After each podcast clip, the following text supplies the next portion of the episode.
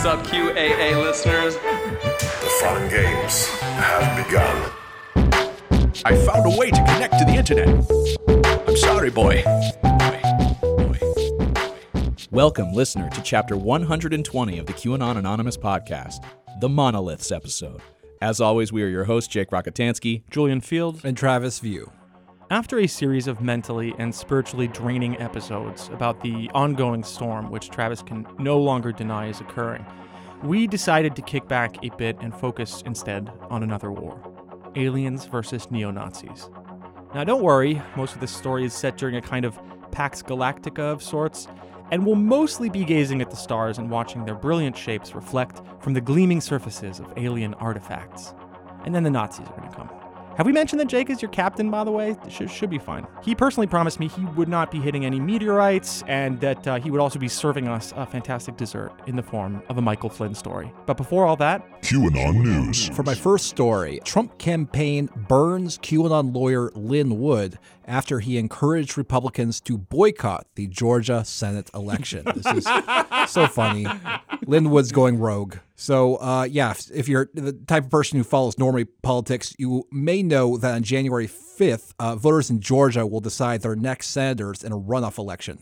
Now, this is a crucial election because if either of the two Republicans win, the GOP will retain control of the Senate. However, if both Democratic candidates win, the parties will be evenly split in the Senate, allowing Vice President elect Kamala Harris to cast the tie breaking votes on legislation wow. crucial election for the Republicans, which is why so many in Trump world were dismayed when uh, Lin Wood discouraged people from voting in the special election because it's supposedly rigged. At a press conference in Atlanta with fellow QAnon lawyer Sidney Powell, Wood said that people shouldn't vote unless Republican candidates Kelly Loeffler and David Perdue demand that the Republican governor of Georgia, Brian Kemp, calls a special legislative session. Do not be fooled twice. This is Georgia. We ain't dumb. We're not going to go vote on January 5th in another machine made by China. You're not going to fool Georgians again. If Kelly Loeffler wants your vote, if David Perdue wants your vote, they've got to earn it. They've got to demand publicly, repeatedly, consistently Brian Kemp call a special session of the Georgia legislature. And if they do not do it, if Kelly Loeffler and David Perdue do not do it, they have not earned your vote. Don't you give it to them.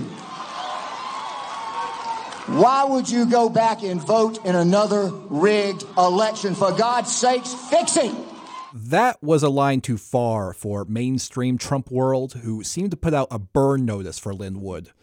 Breitbart published an article about Lin Wood's history of donating to Democrats, which was then tweeted out by the official Trump campaign Twitter account. Which is also a strange attack. Trump actually primarily donated to Democrats up until 2010 the Republicans are not happy with what's happening at all. No. So they keep kind of like distancing themselves from people who represent Trump. Both these lawyers were on his team at one point. Yeah. And now they're kind of not. And it's it really is a kind of internal battle, I think. That I, there must be a lot of Republican think tanks just fucking pulling their hair out. And you know what? That is hilarious. fuck those Cato Institute motherfuckers. They're probably melting today, just being like, fuck, Rudy Giuliani holds my fate in his hands, in his melted, awful hands. And that is funny. There is so much money and, and power to still be gained beyond Trump. if you burn yourself with the MAGA people, then you're cutting out a huge kind of potential career uh, that that is, by the way, the easiest version of that because they won't have the Right. same standards. 222 uh, co- Congress people just stayed silent on the question of who won the election. I know. They're all cowards. This is what I don't get. It's like, why do you work so hard to get so much power in the U.S. government? And then once you acquire it, you cower in fear of Donald fucking Trump. if you're part of the Republican Party, you were always going to be part of like that circus, right? I mean, the Democrats are not even remotely as disciplined as them in terms of coming together and, and reassimilating all the parts to make it effective over and over. Remember the talk after Obama? Uh, uh, you know, it was like, oh yeah, the Republicans will never put together their party again. They're they're you know they're fighting themselves, and it's a mess. And right now we could argue that, but I'm not going to be stupid and argue that because I've seen them pull it off before, where they kind of you're like they they can't possibly make these two things work together, and they do. They do. That also inspired Republican Congressman Dan Crenshaw to disavow Wood on Twitter. Lin Wood is a Democrat that wants Republicans to self destruct. Just because he wears a MAGA hat does not mean he shares a single value with you. He just wants your donations for his legal fees. He's a grifter. Vote in Georgia. Otacon! So, but I don't. Okay, so now you have Crenshaw. Like, who's on whose? Who's in whose camp? Like Marjorie, I guess. I mean, who she has to stand by Trump? What? I don't get it anymore. I actually really don't get. You're right. What's happening? The boundaries are are really confused because this caused a lot of QAnon people to say, "Man, I knew he was a globalist." Dan Crenshaw, Michelle Malkin, right wing commentator, also uh, also went to attack Crenshaw for the, for the crime of encouraging Republicans to vote in Georgia and help them keep the Senate. Said he was a grifter. Yeah, well, that's right. It is- yeah, it stings.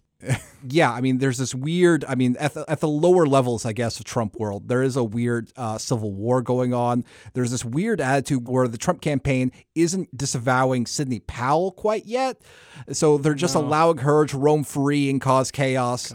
For my next story. Trump praises QAnon in private meeting about keeping the Senate. According to a recent report in the Washington Post, uh, Republicans of Washington are trying to figure out how to use Trump to boost uh, the Senate candidates in Georgia. That reportedly led to Trump praising QAnon unprompted, even though he apparently still doesn't understand what it is. Here's what that WAPO report says. In a White House meeting about keeping the Senate, attended by Majority Leader Mitch McConnell, Senator Todd C. Young, and other aides, a discussion about the state took a turn when Trump brought up House candidate Marjorie Taylor Greene's support of the baseless QAnon conspiracy theory, according to people familiar with the discussion. QAnon, he said, mispronouncing the name of the group, telling those present that it is made up of people who, quote, basically believe in good government.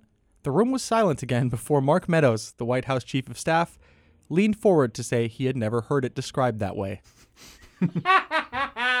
We've covered influencers that have said it wrong, like in mm-hmm. interviews, like who were booked to like speak at events and shit. So I take it for what it is. And the French have gone and called it Quanon. Quanon, What the canal. fuck is that? Quaaludes. Quaaludes. For my next story, Representative elect Marjorie Taylor Greene shares pro QAnon article from Gab CEO Andrew Torba. So this is noteworthy because it seems like Republican leadership and Marjorie Taylor Greene's handlers were trying to distance her from QAnon ever since she won her primary.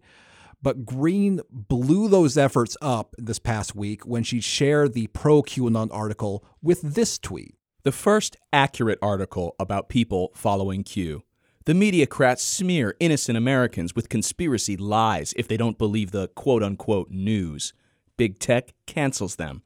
People who refuse to bow to lies only get stronger in seeking and exposing truth. That article from Gab CEO Andrew Torba includes this line. I can't say that I've ever seen any conspiracy theories from the QAnon community. I've seen a refreshing and objective flow of information being surfaced by a decentralized community of millions of people who are researching and reporting on news that so called journalists refuse to cover. Just a reminder this is an article that an incoming member of Congress said is accurate and Yeah. accurately uh, described what Q is all about. So she is a QAnon follower. Apparently, um, a spokesperson for Marjorie Taylor Greene wrote back to uh, uh, the Daily Beast saying that this still doesn't mean that Marjorie Taylor Greene is a QAnon follower, but this is bullshit. She clearly is still still super pilled. She couldn't help herself. She could have just kept her mouth shut Yeah. and not talked about QAnon, and then people would would maybe buy her bullshit that she left it behind, that the Q she was just in the QAnon phase that was over now. But no, she blew all that up, probably frustrating both Republican leadership and her handlers. I mean, this is great. She's got the cube bursting out of her. Torba also is kind of going full Christian digital soldier. He's taking that Flynn turn. He's got Jesus is King in his signature on that like post, but still he he's talking about how one of the elements of QAnon that makes it essentially not a conspiracy theory and makes it quote unquote dangerous to the mainstream media and all these lefties is because it's supposedly religious. It's Christian. And so people hate that. So they're kind of now, I guess, using religion as a kind of shield. If they make it even more religious, they could be like, well, this is just my form of Christianity. QAnon is kind of, you know, Oh, of course. Yeah. This is the first step towards QAnon people uh, arguing that their beliefs should be protected under uh, religious freedom protections. Yeah. For my next story, defendants move to exclude testimony from Sidney Powell's Kraken lawsuit in Georgia. So, uh, Sidney Powell's lawsuits to overturn the election almost entirely rely on the testimony from a gallery of online cranks. Uh, the defendants in the Georgia case recently filed a motion to exclude the testimony of those cranks on the basis that they failed to pass the Daubert standard for admissibility, which is something I know about because last week on the show, guest uh, Ali Metzi explained what the Daubert standard is. So I felt uh, very, very, I don't know, smart because I just learned what that is and now I'm reading about it. Absolutely. And you know what? I forgot last time to put her Twitter in the show notes, but go check it out there and go follow her.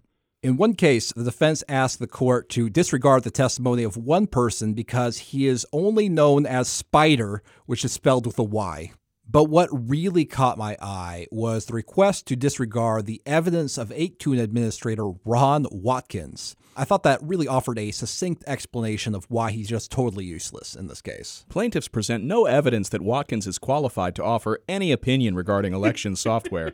Watkins' stated experience as a quote network and information defense analyst and a network security engineer end quote does not qualify him to offer testimony regarding purported vulnerabilities in voting systems. However, it is not clear whether Watkins has ever used or even examined the software at issue or whether he has any experience in election administration. Second, Watkins's opinions are not helpful.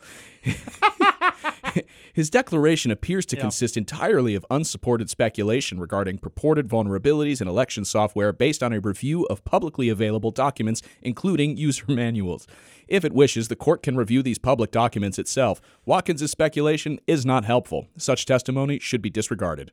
It's like, listen, we can we can read. We're able to read the the manual. If that's if that's if the evidence is there, just submit the manual to the court. Just Right. saying just saying this this dude who read the manual, he's basically he's giving us a book report for the court. Yeah. And uh, Cliff so, notes. Yeah, Yeah, right, Cliff cliff, notes, notes. yeah. Just trust him. and for the last piece of news, I bring you freshly pardoned Michael Flynn appears on the Matrix Groove Show. Three star general and ex head of the DIA, Michael Flynn, spoke out in a recent interview with OG QAnon promoters in The Matrix, aka Jeffrey Pedersen, and his sidekick Shady Groove. In the interview, the retired three star general thanks QAnon followers and encourages them to continue their digital war. We are your digital soldiers, sir. Absolutely. And we've got songs. JT Wild has made songs about you. Um, we have been fighting so hard. The Out of Shadows movie, uh, when Joe came on and said, my brother watched it. It was so amazing, sir. Yeah, so uh, all of that stuff. I mean, JT Wiles uh, and all of the various meme or meme army. I love it. Yes, sir. I mean, the digital army that we have is unstoppable. The digital soldiers that we have are committed, dedicated servants of our country. And I'll tell you what, when when we say that, you know, I or, or I see people that don't want to fight on the battlefield, the Twitter space or the Facebook space, we can't necessarily choose the terrain that we want to fight on, and that's okay. But when we get on that train and we're on it, you know, we fight like digital soldiers. As long as we fight like digital soldiers, we will overcome anything. I probably have the largest law firm in the world, and it's and it's called Digital Soldiers, you know, PC or LLP or whatever you say at the end of those letters. Honest to God, because we would some something would happen, some piece of information would be exposed, and then all of a sudden the digital soldiers would go to work yes, sir. and they would enlighten they would enlighten not only the people of this country but also the the, the tactical legal team that we had uh, eventually led by the uh, you know America's guardian angel of justice Sidney Powell But digital soldiers isn't just an abstract concept for Flynn, who seems to be preparing some sort of operation under that name. Digital soldiers is going to have a capability soon and I would and may, and maybe what we'll do is we'll come back on soon very soon maybe next week but in the in the coming days and uh, and and uh, and ask you guys to help us out because we need a new platform of truth I would be honored. Flynn claims he can't stay long on the show because he's on the run from the deep state. But here's what I want to tell your audience because I'm going to have to jump here uh, because I'm I'm on the move You got it, I sir. gotta, I gotta keep, I gotta, I got to make sure that I'm a moving target because these son of a guns, they're after me. You know, I mean, uh, and and, and uh, in, a, in a literal and figurative sense, sometimes. In the end, Flynn is really on the show to push a very specific message, and that's one of encouragement. He wants to remind his digital troops, essentially, to stay on message and to continue using their alternative platforms to broadcast Donald Trump. What I try to do is I try to follow the lead of what President Donald Trump, J. Trump, is is out there talking about. I think his speech the other day, I think it was two days ago, maybe three days ago now, yep. was terrific. Probably one of the most historic speeches. No media covered it, and some of the major media markets said that he was lying. That means that they that means that he's right over the target. Yes, sir. You know, like they said in World War II with the bombing campaigns, if you're receiving flak, you're over the target. So we just need to be steady. We need to, and for the people that are in those states, those affected states, you need to be calling your representatives. You need to be going to these rallies that they're having at the state's capitals. And you need to be demanding, putting demands on your, your, your state officials, your state political class to not accept this gross or this, this abuse of our election system. Be loud, be proud, and be heard. Silent and no I more. I got to get going, guys. I got to. I got to jump. I will be back, and I'm going to talk more about this digital soldiers effort that we have underway. In the end, it seems like his appearance was there to fortify his myth within the QAnon community and encourage them to continue supporting him and the president. I think we'll soon find out what he means by this kind of digital soldiers organization, but what's certain is that we have not heard the end of Michael Flynn and his connections to the QAnon community. The first monolith. Brett Hutchings flew his helicopter low over the vast Utah desert. He and his team from Utah's Department of Public Safety were assisting the Wildlife Resources Bureau with a routine aerial mission. From their vantage point in the chopper, they were to aid in tallying the number of bighorn sheep currently living in the area. But on that fateful day, November 18, 2020, they discovered something far more mysterious. Whoa, whoa, whoa! Turn around, turn around! One of the men said. What? shouted Brett over the chugging of the chopper blades. There's this thing back there. We've got to go look at it and look at it they did. Hutchings touched down with the helicopter a couple hundred meters from the strange object, a large metallic monolith reaching 10 to 12 feet high, firmly wedged into the solid desert rock. Brett pulled out his cell phone and began videotaping the potential first contact as the members of his crew made their way down the rocky cliffs, edging closer to the artifact. Okay, the intrepid explorers go down to investigate the uh, alien life form. okay. Who does this kind of stuff? yeah. It's interesting how it comes right. It's right at. Yeah. It's pointed right at the Yeah. The monolith appeared to have been, quote, cut into the ground, clearly a feat that would have taken sophisticated equipment, effort, and time. It was three sided, and from some perspectives, it appeared to be almost two dimensional in nature, like a flat mirror. But where did it come from? And how long had it been at this remote site in the middle of the Utah desert, waiting to be discovered? Redditors swarmed the net, trying to find the GPS location of the object, and were soon successful. One Reddit user explained that by tracing the DPS helicopter's flight path and taking note where it dipped below the radar, he was able to then use satellite images to pinpoint the location of the monolith. Side note uh, for Anons, now that is some fucking solid baking right there. Another user named Bearfucker posted Google posted Google Earth images and coordinates of the Utah monolith within 24 hours of its discovery. Other users began to trawl other satellite images and ascertained that the monolith had been erected sometime between August 2015 and October of 2016, meaning clearly that extraterrestrials were setting some kind of alien reminder to terminate this planet after observing the lead up to the 2016 election. As you can imagine, once the coordinates were made public, hundreds of people flocked to the site, hoping to perhaps gain more insight to the origins and makeup of the monolith. Unfortunately, as soon as treasure seekers and influencers began to arrive on the scene, they discovered that the monolith itself was fairly disappointing. this clip is from David Surber, who may have been the first videographer to arrive on the scene. All right, y'all wanted the magnet test, so I didn't bring a strong enough one, but not sticking. Okay, those are the attempts. And then, uh, let's see. So is it solid? not solid. Sounds a little bit like a cardboard box. And then to the lighter side, you got rivets and handprints from probably from Diesel Dave going all the way up. And then it's three different panels. You can see there. So all the panels are separate and then riveted. Hollow, riveted, not magnetic. Hey. Did, did, did he say who, what was the name of the guy? Dave? Don't worry, we'll get to him. Someone climbed it. Diesel Dave. Yeah. Diesel Dave. While it started to become clear that this was not the work of ETs, visitors to the site were nevertheless impressed by the craftsmanship of the piece. My next clip is from popular Instagram influencer and reality TV star Dave Sparks. Uh, he's he, I guess he's part of the show Diesel Brothers. I've never seen it, but it seems very popular, and they have a, a they have a uh, an extensive merch website. So I'm going to show you guys basically what this is. It looks like it's uh, stainless steel, and uh, it's roughly 10 feet above the ground here. They got a concrete saw and they cut it into uh, the red rock there. They did a pretty good job. It's a pretty flush cut. Um, and then they took these stainless steel panels and they basically just rivet them together with these inner, uh, probably gussets or something. The middle of it appears to be hollow. You can see it's got these rivets right here. And then uh, looks like it's probably an eighth inch uh, sheet. And you can see down here on the bottom where they had a couple overcuts with the saws. They did a good job though. They siliconed it all in there. It'd Be cooler if it was just one solid chunk.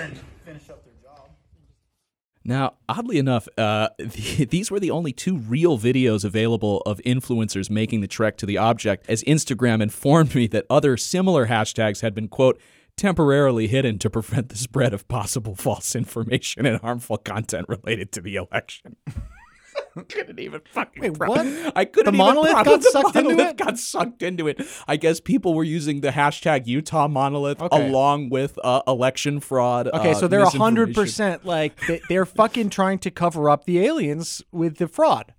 That's the whole Yeah. point to deny these monoliths. That, as you know, of course, didn't stop increasingly wild theories from circulating on social media. Uh, one Reddit user made a post with the title The monolith story popping up everywhere is a cover story to prep us for alien disclosure.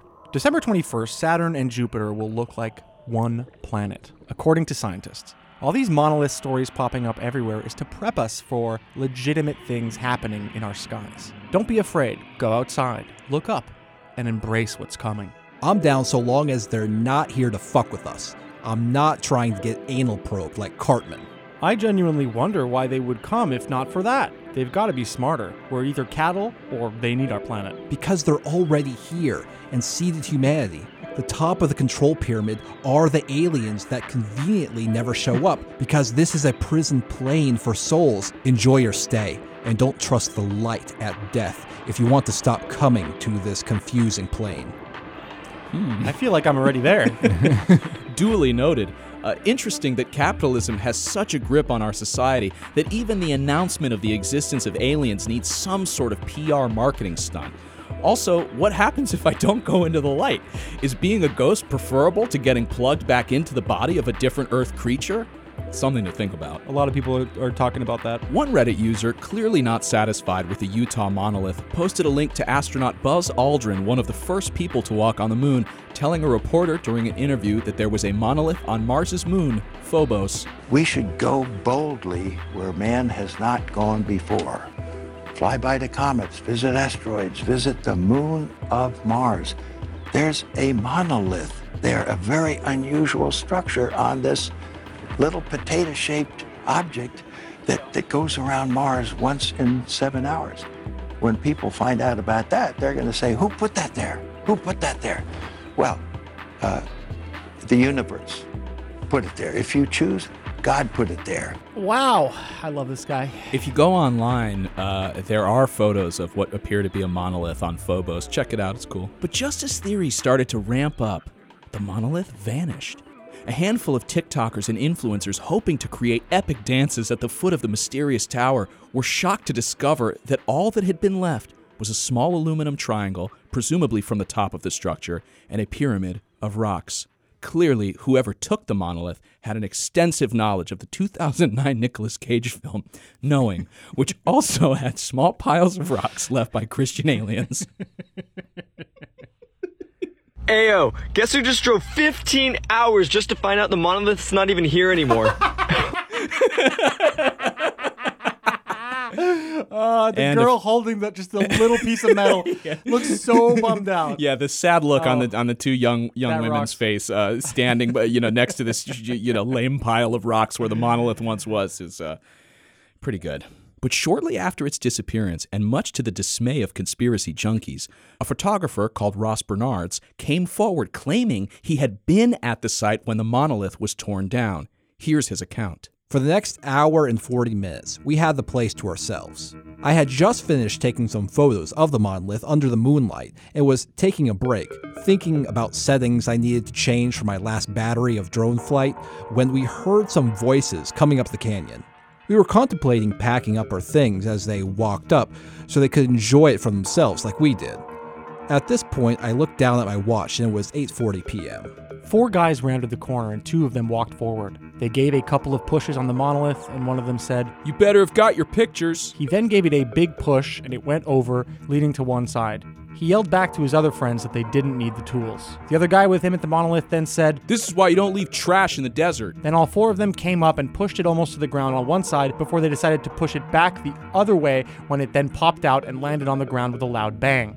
They quickly broke it apart, and as they were carrying the wheelbarrow that they had brought, one of them looked back at us all and said, Leave no trace. That was at 848. If you're asking why we didn't stop them, well, they were right to take it out. We stayed the night and the next day hiked to a hilltop overlooking the area where we saw at least 70 different cars and a plane in and out. Cars parking everywhere in the delicate desert landscape. Nobody following a path or each other. We could literally see people trying to approach it from every direction to try and reach it, permanently altering the untouched landscape. Mother Nature is an artist. It's best to leave the art in the wild to her. I love this image that he creates of standing on top of the hill after this thing has been taken away and just seeing cars and people just kind of all Yeah, trying Zerg- to find Zerg it. Yeah, the rushing this Zerg rushing this thing. I mean, Oh, to me, it felt like the the opening of like an Indiana Jones sort of like Mm-hmm. uh, vignette where like there, you know, there's some sort of archaeological dig and people are rushing it. I don't know. It's just this whole story to me is like If, so if, weird. If an alien like lands, just a classic gray, and tries to make contact, we are going to kill it taking selfies within the first hour.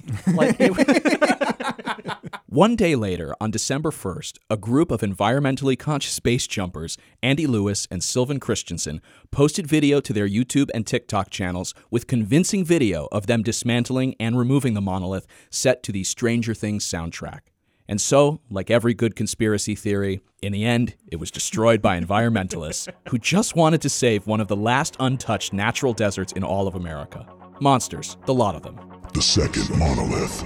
The exact same day the Utah monolith disappeared, a second, much shoddier monolith appeared in Romania on the Batca Doamnei hill in the northern Romanian city of Piatra Neamt. The city's mayor, clearly a little bit pilled himself, posted a video to the city's official Instagram page with the quote, the universe chose. These days, our city is once again in the world's attention. And this time, it's nothing scary, nothing scary. Or at least, there is no reason to panic for those who believe that there is still life in the universe. Piatra Neamt hosts a mysterious object. My guess is that some naughty and terrifying alien teenagers have left home with their parents' UFOs and started planting metal monoliths around the world. First in Utah, and then in Piatra Neamt. I am honored that they chose our city. I would have appreciated their bold gesture more if they had followed the rules and followed the legal steps to obtain a building permit. we will try to clarify the legal situation of the monolith and discover the impudent. However, we will be tolerant of them if the new goal will attract more tourists. Beyond the conspiracy theories that can be tempting, I would like to see this event as additional proof that our city is special for Earthlings. And maybe not only. Listen, you aliens, you want to build in my town. Naughty teenagers. You need to get the permitting, all right? now this this is a fun way for a for a um, you know a civic leader to dabble in conspiracy theories as opposed to outright saying that they're just true. That's right. Um, you know, a little bit of flair, a little bit of winking. You know, eh, this is fun. Next time, aliens, do not leave the uh, empty cigarette packs. Do not leave all of your inhalants. Now, on, on this particular monolith, uh, the work was much less impressive. Uh, the base of the monolith had been crudely welded together, and someone had etched a looping, chaotic spiral pattern on all sides of the object. There was also rubble on the ground next to the structure where it was clear that someone had dug into the ground before inserting the piece. Oh, what do you think aliens would install? Like, you, what, aliens are supposed to be so great at insulation that it, it's like a perfect. See, like that's not how life works. The way it would work with aliens is the monolith itself, as it descended uh, from the the craft, would be so hot, uh, so hot with energy from both the tractor beam uh, a- as well as just the you know the material, um, Right. that it would actually melt a uh, you know a divot into the ground, a perfect divot. So no cut lines, no nothing. That's what I think. and that's how physics also views it. They they don't think that there's a difference between potential and kinetic energy. Uh, at the time, uh, one Reddit user was now sure that similar monoliths would pop up in Germany, Argentina, and Yemen. When combined with Utah and Romania, the first two sightings, the first letter of each location would spell out the phrase, quote, you're gay. Honestly, that's probably going to be it. Fuck it. Yes, that's it. That's going to be the answer at the end of all of it. Do do. Yeah, do do. Why now? Richard Branson is having Why a now, really Lord? fucking weird winter. That's all I'm saying. Others were sure that this Romanian monolith was the work of a copycat uh, looking to cash in on the viral sensation uh, in the Utah desert. And as quickly as it had been discovered, the monolith overlooking the quaint Romanian city disappeared. It seems as if the mystery had been somewhat solved, as an account calling themselves the most famous artist has not only claimed responsibility for the monoliths, but also that they are making them by commission for the small asking price of $45,000. I've included a post from the most famous artist Instagram page of a seemingly the monolith in their workshop. Their faces are blurred out with the caption, checking in, dot, dot, dot. Any collectors interested in an official alien monolith asking 45K includes documentation and signed TMFA. Um, there's another, and then I actually went to their website where they are selling this thing for $45,000. Uh, Julian, will you read the specs for us? Monolith, $45,000. Authentic dimensions and museum quality materials. Edition of 3 plus 1 artist proof. 10 feet tall. Delivery and installation included. Blockchain certificate of authenticity. Signed and dated the most famous artist 2020. Please allow four to six weeks for delivery. No refunds or exchanges. And they're linking to a Mashable and ArtNet article. So it is money at the end of it all. Jake, you were right. So, another theory that people had is that this was actually the work of a very famous artist named John McCracken, um, who has since passed away. Um, the New York Times actually did a uh, interviewed his son and his art dealer, who who the, the dealer said that yes, it could have been him uh, because the object, you know, uh, was definitely placed before he passed away. Um, his son says that maybe, but his artist buddies say that the the production of and the quality of the monolith is not to the standard that McCracken would have made it. They they said that he would have welded it so it was one solid object and not three sides riveted together. So We'll never know because the good Lord released the McCracken. Interesting thing about McCracken is that he did for for years talk about uh, his belief that uh, there were these benevolent aliens that sort of uh, lived in harmony with our you know with our planet, and he was very into uh, producing these sculptures and pieces out in the wild that would be discovered. So this would have been something that he and that he was interested in, but uh, the consensus sort of from the art world is that the craftsmanship was not quite up to uh, his standards. So, as Julian said, it would seem, as most things are nowadays, that what began with a sense of wonder and mystery has actually ended in an exorbitant grift. I will say that the that uh, the the most famous artist group is responsible for some other viral installations, such as the Pink House in Los Angeles and a fake private jet installation. Both did good business amongst influencers on Instagram. Uh, not to discount their abilities as street artists, but fucking 40 45,000 for three pieces of aluminum seems a little bit steep. Folks, I figured out where you can put your monolith. One thing that both monoliths had in common is that they bear an uncanny resemblance to the prop used in Stanley Kubrick's masterpiece 2001 A Space Odyssey. In fact, the word monolith is actually used to describe natural solid stone landmarks like Angel's Landing or Half Dome, but ever since Arthur C. Clarke's Space Odyssey stories, which became the basis for the Kubrick films, monolith has only meant one thing large rectangular slabs that bear gifts of advanced knowledge to primitive civilizations. As it should be. Science fiction rewriting reality. But film scholars have actually gone beyond the literal meaning of the story to what the monolith was intended to represent in the film itself. Many have suggested that the monolith represents the screens through which viewers were watching the movie. Some sort of portal to another world where audiences do indeed download knowledge from essentially an alternate dimension. In a rare interview, Stanley Kubrick attempts to explain the final scene of the movie, where the main character finds himself in some sort of bizarre room vaguely resembling French architecture. There are no windows, there are no doors, only a large black monolith, which we see the main character reaching for as he grows weak on his deathbed, his only escape. I've, I've tried to avoid doing this ever since the picture came out because when you uh, when you uh, just say uh, the ideas, they sound uh, foolish, whereas if they're dramatized, uh, one feels it. But I'll try. I mean, the idea was supposed to be that um, he is uh, taken in by uh, uh, godlike entities, uh, creatures of pure uh, energy and intelligence with no shape or form. And um, they uh, put him uh, in what I suppose you could describe as a human zoo and uh, to study him. And he spends he, his whole life passes from that point on in that room, and he has no sense of time. Um, it just seems to happen as it does in the film.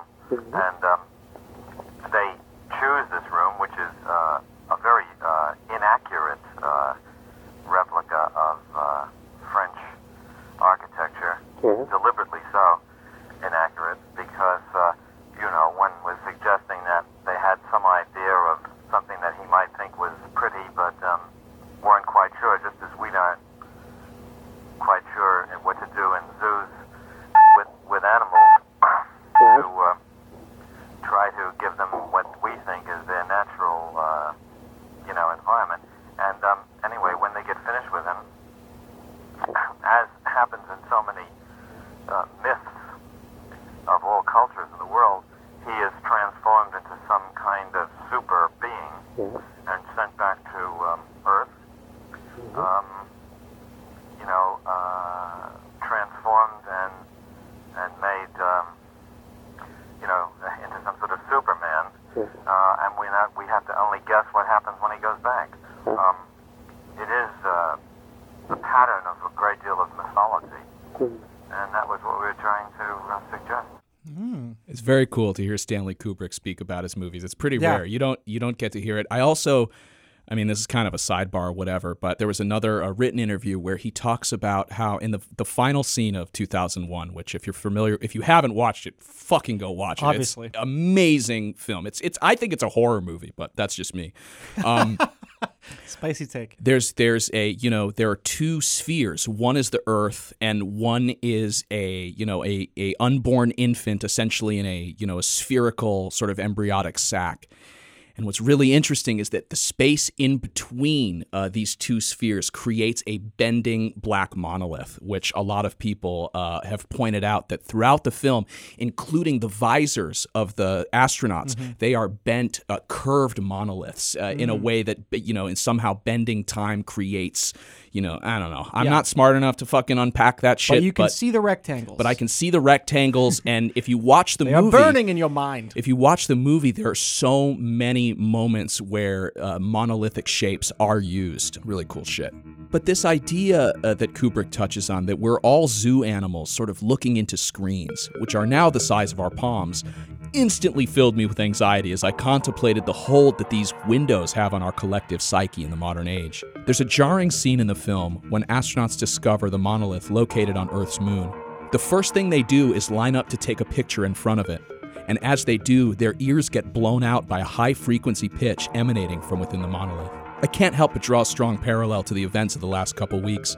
People traveling from far and wide just to snap a picture in front of these mysterious objects, and leaving behind them literal human feces and other heaps of trash in the once pristine desert. This is also not the first time human beings have obsessed over large rectangular objects seemingly placed by gods or aliens. I'm sure that you're all familiar with Stonehenge in southern England, which some believe is an ancient place containing healing powers, or rather is some sort of prehistoric celestial observatory. Uh, but alas, as of yesterday, the site has been swarmed by demonstrators and activists to protest an underground tunnel being built by the government to ease automotive traffic in the area. Why must the mysterious always be met with the mundane practicality of human infrastructure? The third monolith. We here in California were fortunate enough to be blessed with the third monolith. Although perhaps this one became the source of the most troubling controversy yet. The monolith appeared last Wednesday morning at the top of the Pine Mountain Loop Trail in Atascadero Stadium Park. However, the evening that the Pine Mountain monolith was discovered, three far right extremists videotaped themselves tearing the structure down and replacing it with a cross. Now, most of the information I've sourced from a very good Vice article by Samir Ferdowsi. The following uh, is a clip streamed by the neo Nazis themselves as they destroyed the artifact. Um, before I play these, the following clips, uh, I want to give you a content warning. There are homophobic slurs, there are threats of sexual violence, uh, there are xenophobic slurs. I mean, yeah, it's not great, folks. So-called alien obelisks and more of the cross right here, because Christ is king of this country. We don't want illegal aliens from Mexico or outer space. So let's tear this bitch down. Come on.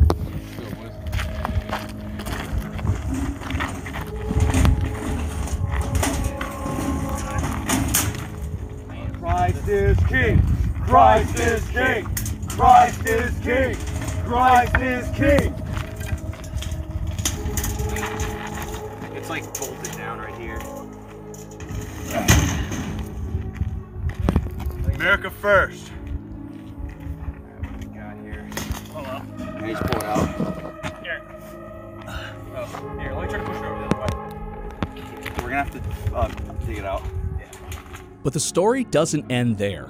The guys, one donning a MAGA headband, posed for pictures in front of the cross, stomping their boots on the toppled art structure, before tying ropes around the monolith and dragging it down the mountain, cheering and calling the inanimate object names. Oh, that's that's pretty good. Yeah. We need. Let's just everybody stomp it though. Yeah. Whoa. Don't step on the uh, rebar. That won't be fun. Yeah.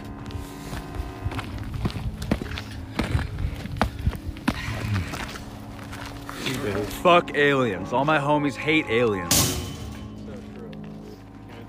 Fuck aliens.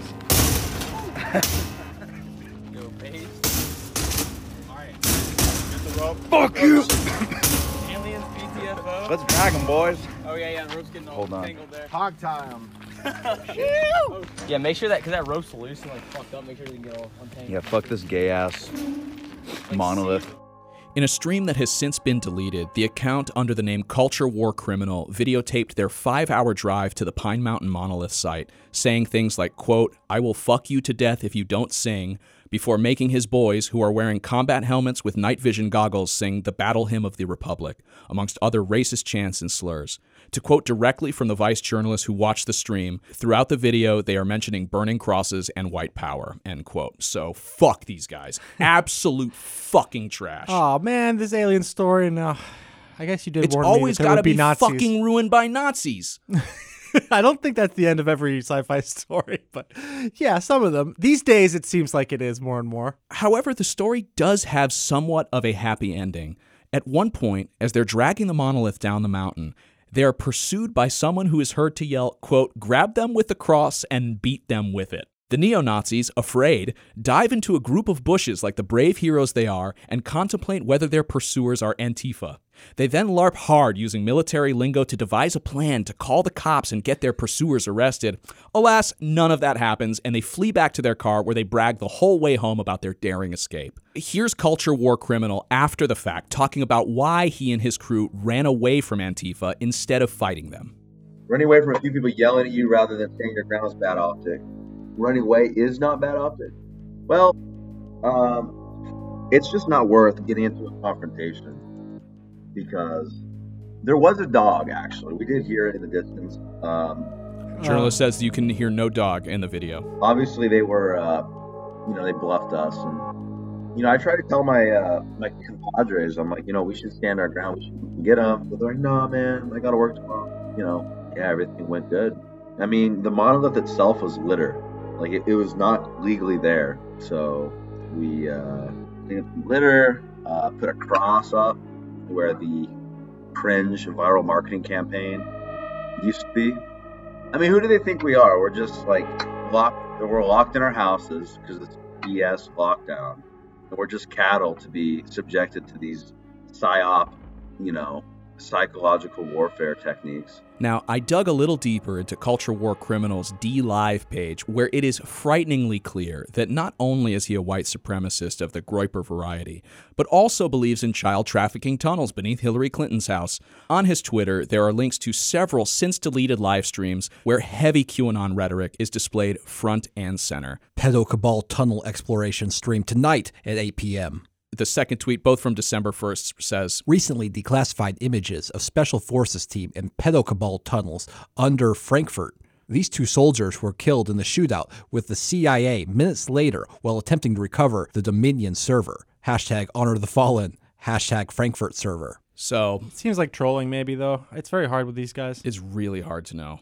But he's, he's seems to be some kind of Christian dominionist, white Oh, yeah. supremacist, Yes. QAnon adjacent guy. Yes, absolutely. You could you could definitely say QAnon adjacent. Um, He's got it all. He's retweeting Flynn. I mean, all all the signs are there based on the, the accounts that he follows as well. So I actually, while I was researching this this guy last night, I went to his DLive page, and he was in the middle of a live stream at a Huntington Beach uh, Stop the Steal rally. There's nothing scarier as a Jewish person than watching, you know, seven uh, guys with blonde hair and blue eyes like yelling at the police officers that are trying to keep peace at the rally to pick a side, and to see how the anger in their eyes. I mean, there is nothing behind the eyes of these guys. I, I am I have lost a piece of myself watching this this stream. Bless you. Flinterstellar. Flynn tumbled, weightless, through the twisting blackness of the infinite internet. Bright stars and nebulas, once the size of gods, seemed to shrink and spin past him like intergalactic tops, twirling on some unseen axis. Flynn had no thoughts, no worries. He felt his previous life force separate from his consciousness. Even the name, Michael Flynn, began to melt away from his own understanding. He was a life force, piloting a stiff, stubborn body through the infinite blackness of inner space. All the anger, the sadness, the rage drifted off into nothingness, becoming mere things that Flynn observed but did not engage. Flynn snapped back into his own mind. The voice pumping into his ears was strange, but familiar. Flynn, are you there? I'm here. I'm. Where are we? Even his voice sounded different here. A strange Scottish brogue. It almost sounded Catholic. Flynn shuddered. Out of the blackness, geometrical shapes began to form. At first, they were foreign to Flynn, but then began to take shape. An infinite number of bookcases, looking into an infinite number of bedrooms. It appears we are in some kind of tesseract, constructed by an advanced civilization from within the internet. They built it for us, Tarvis. They knew. They knew we would find him. Michael Jr. Flynn's eyes were wet with tears. A manic smile plastered across his face. The bookcases began to expand, and a three dimensional grid of an adult son's bedroom took shape. an infinite number of them bleeding into one another, yet maintaining near perfect order and balance. But how will you know which is the right one? Flynn smiled, propelling himself through the tesseract, approaching the speed of light. The edges of his reality bent and blurred as he hurled through the grid, his eyes scanning through hundreds of thousands of different dimensions. We have an army of digital soldiers. In one room, a young man was playing Call of Duty, shouting homophobic slurs. In another, the same young man was sharpening a butterfly knife, cutting himself and wincing from the pain. The voice in Flynn's head spoke again. Flynn, how will you know? Flynn's features looked godlike as light radiated from his glowing face. Love, Tarvis. Pure love. The only human emotion that can transcend time and space. My connection with Michael Jr. is quantifiable. They knew I would find him. It's gotta be here. Flynn homed in on one particular bedroom where the young man was hunched over a computer trying to enter bank account information into an Iraqi dinar exchange website. That's it! He floated delicately, in awe and admiration of his son, watching him struggle to enter text into the field box. This is it. But how can we translate the message? Tarvis, I need you to communicate the proper bank account information or he'll never be able to pay for all the lawyers. You understand me? Not really. Flynn peered through the moving strands of energy racing by just inches from his face and spotted a small plastic red hat sitting on one of the shelves. The words Make America Great Again printed across the front. The USB key, of course! Tarvis, I need you to translate the data so the key can read it. Ready? How can you be sure he'll see it? Because I gave it to him, boy.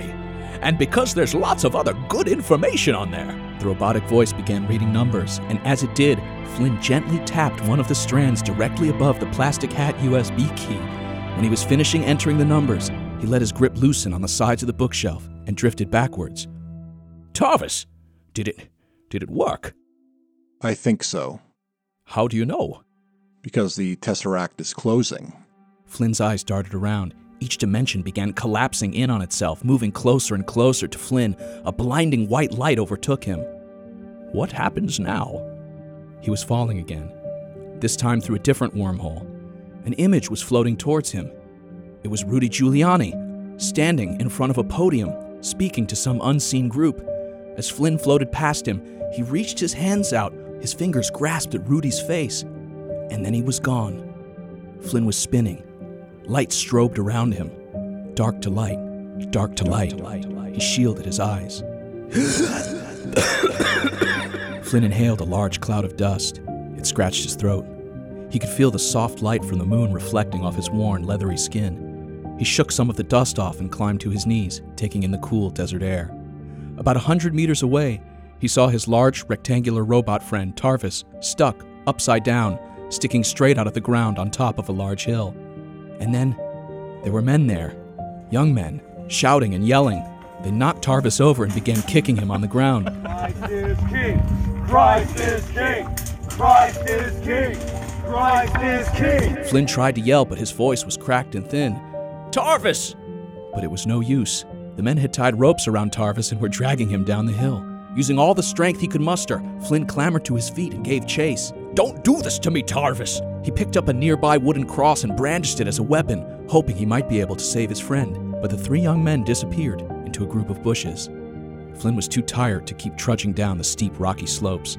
He collapsed to the ground and sat, looking up at the stars, contemplating his interstellar journey that now seemed like a lifetime ago. A phone vibrated somewhere on his body. He rifled through his clothing and finally produced the small black monolith from a pocket. On it was one notification from his son, Michael Flynn Jr. It read, Life savings gone. Iraqi dinars, not real. Wish you were here. Flynn smiled. The money wasn't important. He now realized he had something much more valuable love. As he looked up into the brilliant night sky, he watched in awe as a giant drone zipped through the clouds overhead and disappeared over the horizon. The end. Thanks for listening to another episode of the QAnon Anonymous podcast. You can go to patreon.com slash QAnon Anonymous and subscribe for five bucks a month. You'll get a whole second episode every week, plus access to our entire archive of premium episodes. When you subscribe, you help us stay advertising free and editorially independent. What is more, we usually stream twice a week at twitch.tv slash QAnon Anonymous. That's 6 p.m. PT, 9 p.m. ET on Tuesdays and Thursdays. For everything else, we have QAnonAnonymous.com where you'll find merch, a link to our Discord, access to the lost episodes, music, etc. Listener, until next week, may the deep dish bless you and keep you. It's not a conspiracy, it's fact. And now, today's auto cue. First of all, I think that we're that uh, that Donald Trump is going to become he's going to continue to be the president of the United States. I think that he won in a landslide. I think that we have to allow the process to go through its course. Being I, I was forward or in operational units for the majority of my career. I really didn't go to Washington D.C. ever. You know, I was never assigned in Washington D.C. until I uh, reached the rank of two-star general. Uh, and I, I, you know, purposely did that. I would have rather, you know, stayed in Afghanistan or Iraq and, and or elsewhere uh, than go to Washington D.C. Um, and you know, looking back on things, fighting Al Qaeda is easier than fighting the damn deep state. Um, but uh, and when people tell me, Dan, that oh, we're so sorry for what happened to you, I tell people, don't feel sorry for me. Feel feel sorry for this country because you know the country and I'll speak for myself. The country didn't get the benefit of of decades of service and, and, and intimate knowledge that I have of thing of how the how things operate, and also to be able to advise the president of the United States because they they were damaging him. People weren't coming after uh, Mike Flynn or Donald Trump at, the end of the day. They were coming after America, and they were coming after the system that we have that we should be proud to have. And now we're just in phase, whatever you want to call it, phase five with this uh, disastrous election. We'll be right back with Lieutenant General and American Patriot Mike Flynn. Hope you're enjoying this interview with American Patriot Lieutenant General Mike Flynn. Thanks for your patience. Today's show also brought to you by It's SimpliSafe. Ladies and gentlemen, there's always a rise in break ins during the holidays. It's shameful. shameful.